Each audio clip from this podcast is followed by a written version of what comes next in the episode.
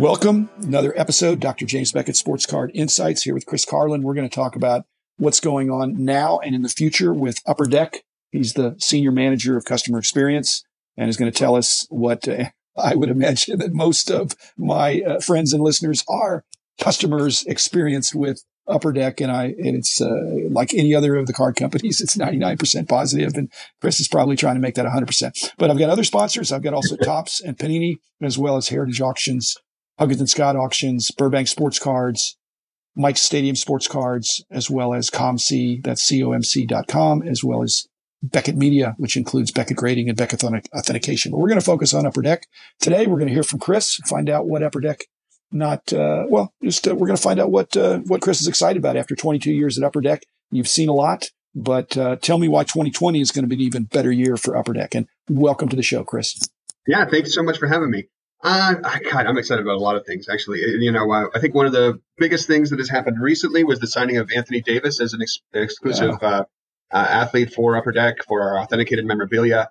To be able to have uh, both him and LeBron James now mm-hmm. is, is, awesome. And I got to tell you, it has been a blast watching this Lakers team uh, to start off the, the NBA season. So to be able to have authenticated collectibles from those two superstars is, yeah. is amazing. And they're on they're on quite a tear to start off the season, and it'll be fun to watch as we move into the uh, the NBA playoffs. Uh, but with uh, anything, you know, this November time period is always when I feel like hockey collectors really get up and get excited because Upper Deck Series One releases. And uh, one product that has been a staple uh, of trading cards for, uh, gosh, as long as I can remember, is Upper Deck Hockey, where you've got the young guns. this is the 30th year of licensed Upper Deck NHL collectibles. so uh, makes you feel a little old, but yeah, the 1991 season was the the first year, and now we've got uh, we've got it uh, still cooking along. So uh, it's pretty exciting. We've got in uh, it's basically we do a lot of shows right about this time. So we were just out at the Fall Expo in Toronto. We were just out at the Western Canada Sports Collectors Convention out in Langley, right outside of Vancouver, and we do that to support the new release of Upper Deck Series One. But it is amazing to see how much fun our collectors have opening up that product because our team has, led by Grant Sandground, has done an amazing job of uh, adding a lot of Easter eggs and surprise content uh, that's not listed on the packaging. So your pack opening experience is incredibly dynamic. One of the cool things that we did to celebrate this 30th anniversary is we bought back uh, every base card and every rookie card from the first 15 years of Upper Deck NHL licensed products, uh, stamped them with a 30th anniversary logo, and made them each also numbered them one of one. So you're going to find some of those buybacks oh, wow. and and for Series 2 coming out in February, we have the next 15 years. So mm. that was a, a, really cool and unique uh, addition to the product. And it's been fun seeing people open up the packs and be like, what is this? We also have. Uh, hey, uh, Chris, uh, insert- yeah? was that a grant, a Sand Grant idea, or was that a suggestion from a listener, or did you have a focus group? How did you come across or, or uh, uh, decide on doing that? Was that there's a group decision? Because that sounds cool. I think people would really is. like that. We've got, a, we've got a product development team that uh, that is led by Grant, um, but there's a there's about eight eight folks on there, and they also just spend a lot of time pounding the phones and talking to yeah. shops and, and getting feedback. Uh, so so that's been uh, that's been really cool. The other idea that they had and, and executed was a 30th anniversary set that has Connor McDavid, Wayne Gretzky, and Patrick Roy, 30 cards of each of them in each of the 30 designs from the Upper Deck oh, base set. Oh, yeah. Uh, it's really funny. I, I, I, found it very funny this weekend watching collectors open packs, and they're like, "What's this card from 97, 98 doing in here?" And you're like, "No, that's the 30th anniversary card." And um, it's just it's it's a lot of fun to see. So that pack opening experience is great. And if you haven't tried out Upper Deck Series One, get out yeah. to uh, maybe one of the sponsors of the show, maybe Mike's or Burbank yes, Sports Cards, and, sure. and uh, check it out. Hey, when you were uh, deciding to do Anthony Davis, did uh, did uh, LeBron help make that happen? Uh, or was that uh, are you doubling down on the Lakers? And after all, Luka's our main man here. What did you have any give any give any consideration to uh, to Luka Doncic? oh, we love Luka. We did a lot with him uh, last year for his for his rookie season, yeah. Uh, mostly on the trading card side. And uh, just watching him, he's absolutely on our team's radar. but yes, it's when we when you have LeBron James, you really look at who could you put alongside him. and when we had him with the Heat, it was obviously Dwyane Wade. When he moved to the Cavs. We had Kevin Love, and now that he's with the Lakers, uh, Anthony Davis seemed like the, the the right player for sure. So uh, it's it's yeah, it's doubling down on the Lakers for sure, but it's also uh, adding support to our main spokesperson, LeBron James. Well, that it's uh, sounds like a coup. Uh, well done. Well, you know, it's uh, it's it's important when you have when you have a player in a market as big as Los Angeles that you have the uh, the the nice pieces to go along with it, and I, I think that's what the the GM was thinking too. So uh, we're just acting as as much a GM would. Yeah, when you're uh, out there at these, you were talking about a couple of Canadian shows uh, that I used to do. Uh, maybe not every single time, but back in my in my heyday, you know, I was hitting certainly the Toronto show at least once or twice a year. And uh, but you're you're up there and you're making yourself available to those passionate fans and collectors. Uh, are you coming back with uh, your ears ringing with good ideas, or is there is it ninety nine percent positive? Is do you get one out of hundred that's a crank that you just have to tolerate, or, or well, no, come back with people that have very legitimate uh, issues? You know, we, you can't package these cards, you know, by hand. So yeah, there's cards that get damaged during during the packaging process, and we, we want to be up and there so we could help people out who have that experience, or maybe something's not firing right and you only get four cards per pack instead of so you get a little bit. Of, honestly, I I came back. I've got a whole email I've been working on the last two days to send to our product development team, just of feedback I got or unique ideas. Um, other collectibles I saw that were kind of unique that you know might might be uh, so we want to look at. Um, so it's a, a lot of it is kind of that uh, connect to collectors and listening to them and letting them feel valued. Uh, I get a ton out of these shows in terms of uh, what collectors are saying, what's selling, what players are selling, and uh, bring that back in so we can uh, we can formulate it for our plans for new products. You know, uh, Chris, you're making Upper Deck sound a lot more nimble than you were than you were letting on. So I think that's a good thing. But you know, you, what I like is you got you got uh, 30 plus years of history that is rich, and any of these products that that draw on that, it, it's the same re, you know kind of recipe that Topps has done with their their uh, heritage and other kinds of of sets, but I think that's a winning formula when you've got 30 years of, of great memories of. Well, I think the winning formula is the fact that, you know, Upper Deck was founded as the collector's choice. And it is incredibly important that we don't lose sight of that. And we always listen to what our collectors say. And we are available to engage with them on social media platforms like Twitter, like Facebook, like Instagram, uh, available, you know, via on for a phone call if they want to talk, for email. So we try to make ourselves incredibly available to our collectors because that's who we're making cards for and that's who we want to support.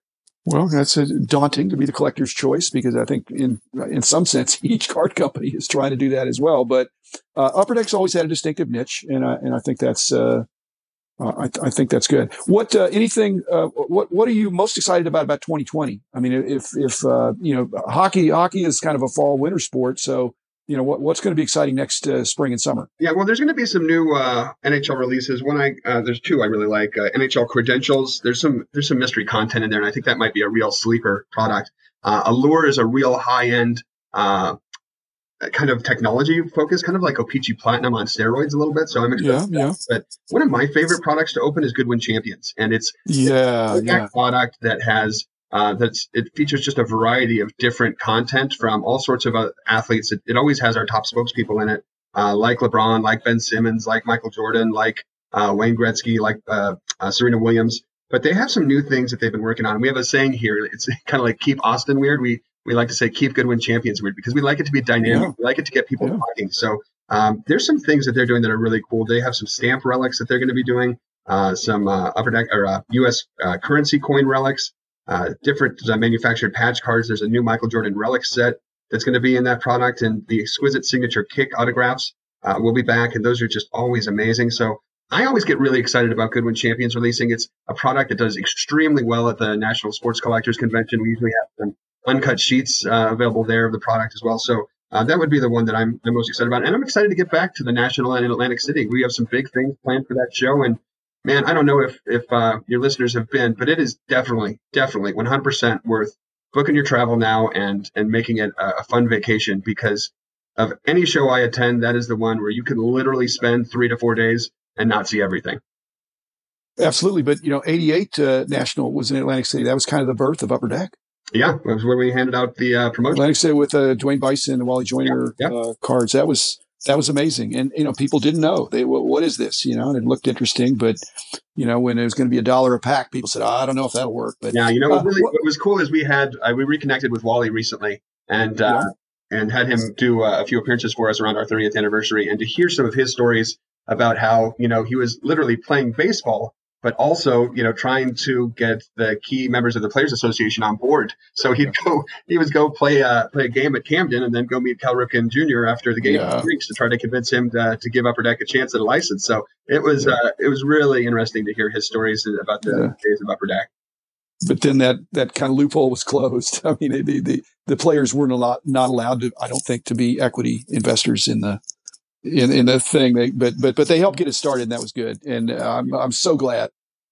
Chris, thanks for being on with me. I've got one last question for you. Really enjoying sure. hearing what uh, what Upper Deck has cooking for 2020 and some of the things you're excited about. But uh, the question when you were mentioning that you know the the Goodwin product and uh, are collectors telling you that they really like complexity? The more complex, the better, or is there some optimum amount of complexity? If you turn the clock way back uh, and even the early days of Upper Deck, the products were much simpler. But now are collectors demanding, requesting, or appreciating these very, very complex products? Well, or, I don't think or is there any pushback from that?